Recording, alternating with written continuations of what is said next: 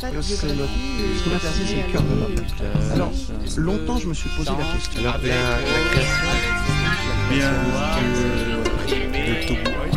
La pourquoi ça m'arrive à moi ça Parce que j'avais pas de prédisposition, je... Alors, euh, au départ, Je- suis arrivé dans la musique. quelques noms comme ça de hard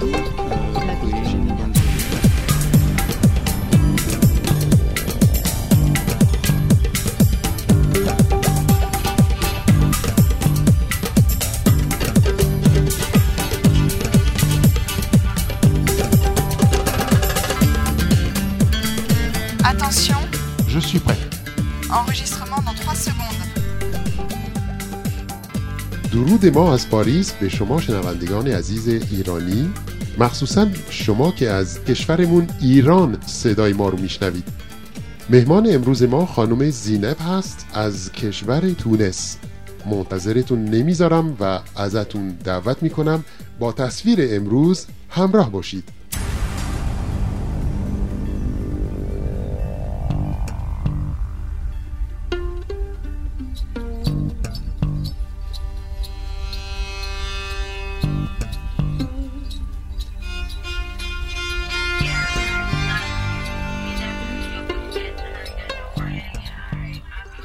Je m'appelle Zineb, je suis en France depuis les années 60.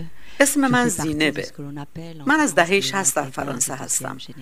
و جزو مهاجرینی به حساب میام که در فرانسه بهشون میگن مغربی های نسل دوم. ما همراه با خیلی از خانواده های دیگه ای که در جستجوی زندگی بهتر برای فرزندانشون بودن اومدیم فرانسه. من در تونس به دنیا اومدم. در قیروان. شهری که به خاطر فرشهاش مشهوره و شهر مقدس اسلامی. ما سوار. کشتی شدیم و سفرمون خیلی غیر معمول بود.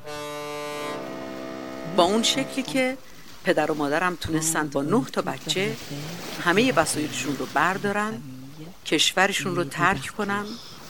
خانوادهشون رو ترک کنن و در یه صبح زیبای 1962 در بندر مارسی بین اون همه خارجی دیگه که فکر می‌کردن فرانسه بهشت خداست از کشتی پیاده بشن.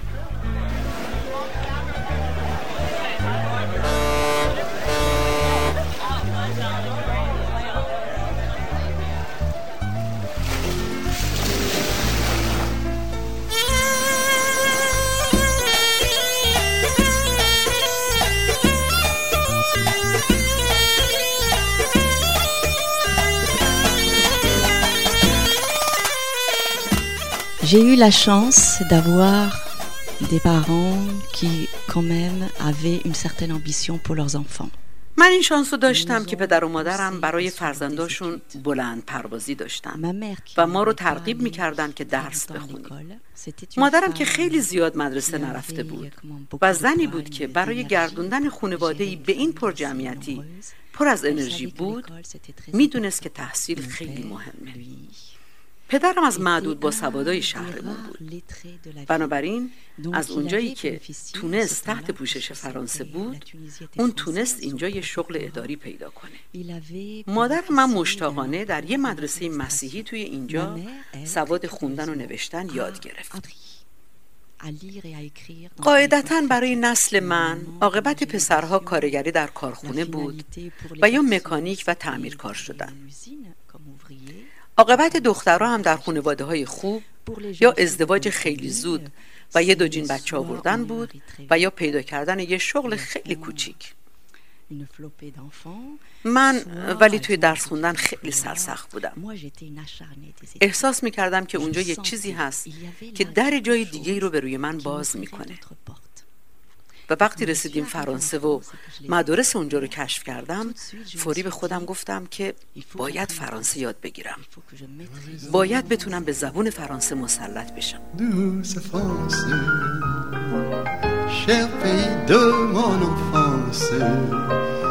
Bercé de tendre je dans mon village, clocher, aux maisons sages. ce monde de l'école, c'est pas le même que la maison. Là, on me dit دنیای مدرسه هیچ ربطی به دنیای خونه نداشت. توی مدرسه می‌گفتن که من مثل بقیم دختر و پسر اهمیتشون برابره و در جامعه به یه اندازه پذیرفته هستن. وقتی برمیگشتم خونه و در بسته می‌شد به هم می‌گفتن هر چی یاد گرفتی همه رو بذار بیرون در. اینجا باید به والدینت گوش کنی. بچه های بزرگتر به گردن تو حق دارن. باید بهشون احترام بذاری و بهشون خدمت کنی. تو هر کاری که اونا بهت میگن می‌کنی. اجازه ی حرف زدن نداری. چیزی که تو فکر می‌کنی برای ما جالب نیست. تو باید توی هیته معیارهایی که برات تعیین می‌کنی موفق بشی. و من شروع کردم از خودم سوال کردن که نکنه این چیزایی که توی خونه میگن حقیقت نیست. و حقیقت یه چیز دیگه است.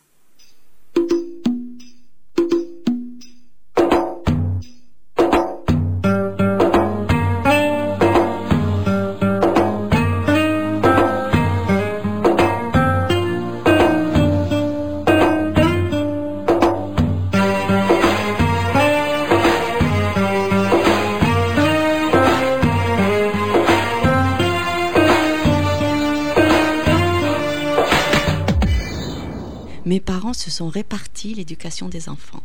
Les garçons étaient sous la coupe de mon père et ma mère gérait toutes les filles. Je rappelle پدر و que مادرم maman آموزش était بچه ها رو بین خودشون la تقسیم کرده partie بودن پسرها زیر نظر پدرم بودن و مادرم دخترها رو مدیریت می‌کرد. اینم بگم که اون موقع شده بودیم ده تا فرزن بخش مذهب طبعا مال طایفه مردها بود. ما در یه شهر کوچیک و شرقی فرانسه بودیم که توش مثل امروز مسجد و یا جایی که آدما بتونن تجمع کنن و نماز بخونن نبود. مردا برای نماز جمعه یا یادبودهای بزرگ مثل عید توی یه جایی جمع می شدن ولی برای دخترها هیچ جایی نبود. پدرم هم این مسئولیت سنگین و وظیفه مهم و به عهده مادرم گذاشته بود. متن قرآن کریم تماما به زبان عربیه. و مادرم متاسفانه فقط بلد بود که فرانسه بخونه. برای اینکه اینجا به مدرسه مسیحی رفته بود. و جز شناخت الفبا سواد خوندن عربی نداشت.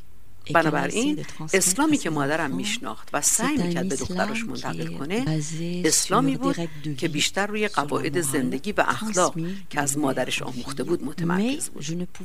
خودم هم نمی‌تونستم به اصل مراجعه کنم. و این برام یه محرومیت بزرگ بود. در حالی که پسرها در تونس کلاس و مدرسه اسلامی داشتن و یاد گرفته بودن که قرآن بخونن.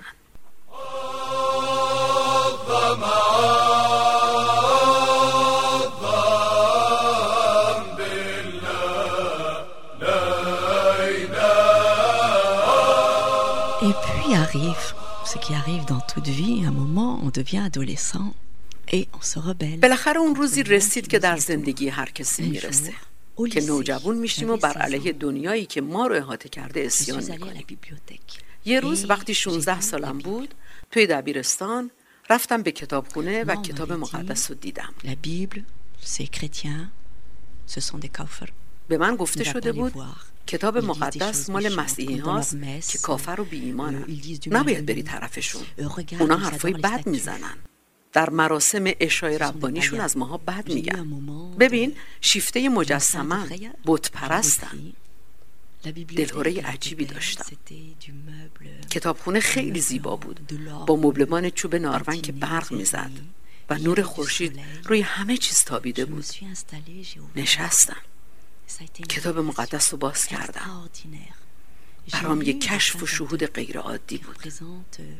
پنج قسمت اول اسفار توراتو که خوندم به خودم گفتم خیلی جالبه.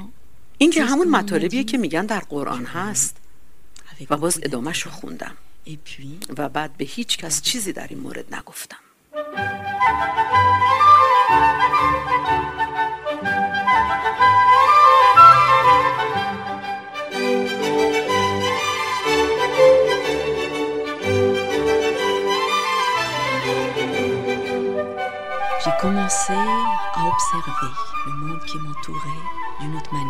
از اون به بعد شروع کردم به بازنگری دنیای اطرافم به دیدن تناقض‌ها و نقد کردن همه چی مثلا اینکه چطوری میشه که پدرم در خونه چیزایی بگه و رفتارایی داشته باشه و بعد به مسجد که میره بگه من یه مسلمان متعهدم این چه جور شیوه زندگیه؟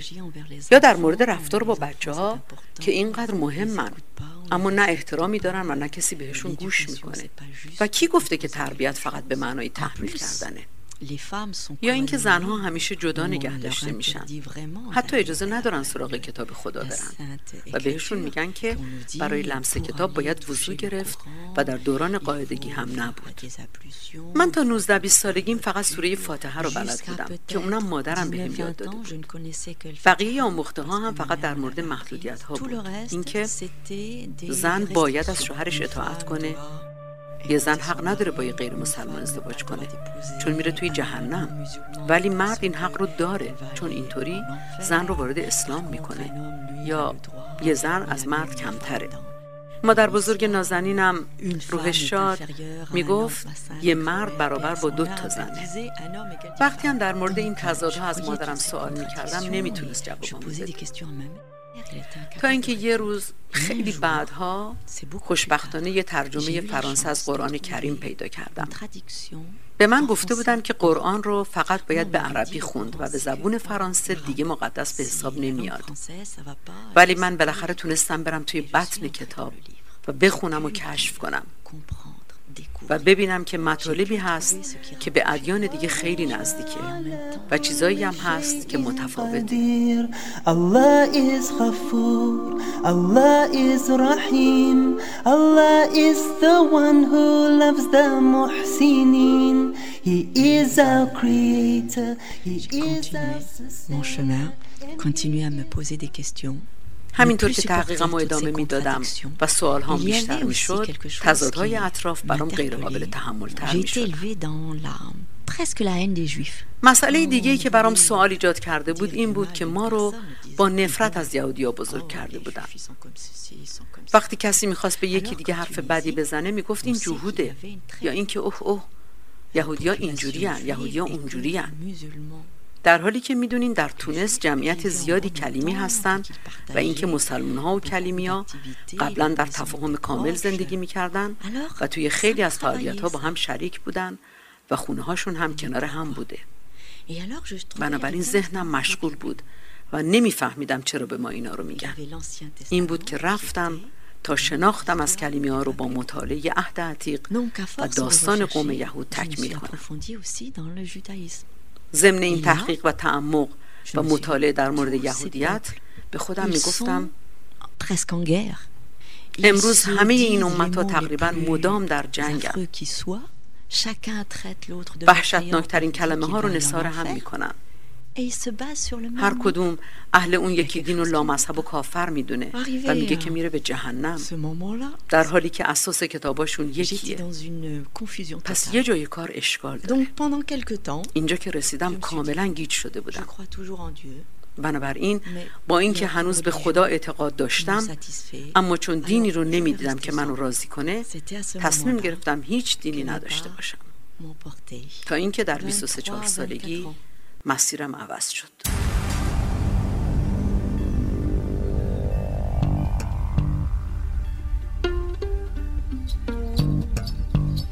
Alors, euh, en fait, ce qu'on a versé, c'est le cœur de l'homme.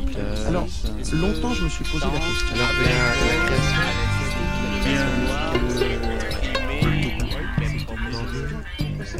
شنونده برنامه تصویر بودید با بخش اول صحبت‌های شیرین مهمان امروز زینب. تا تصویری تازه و شنیدن ادامه این گفتگو براتون آرزوی دلی آرام سری پرشور و قدمی استوار داریم. وقتتون خوش.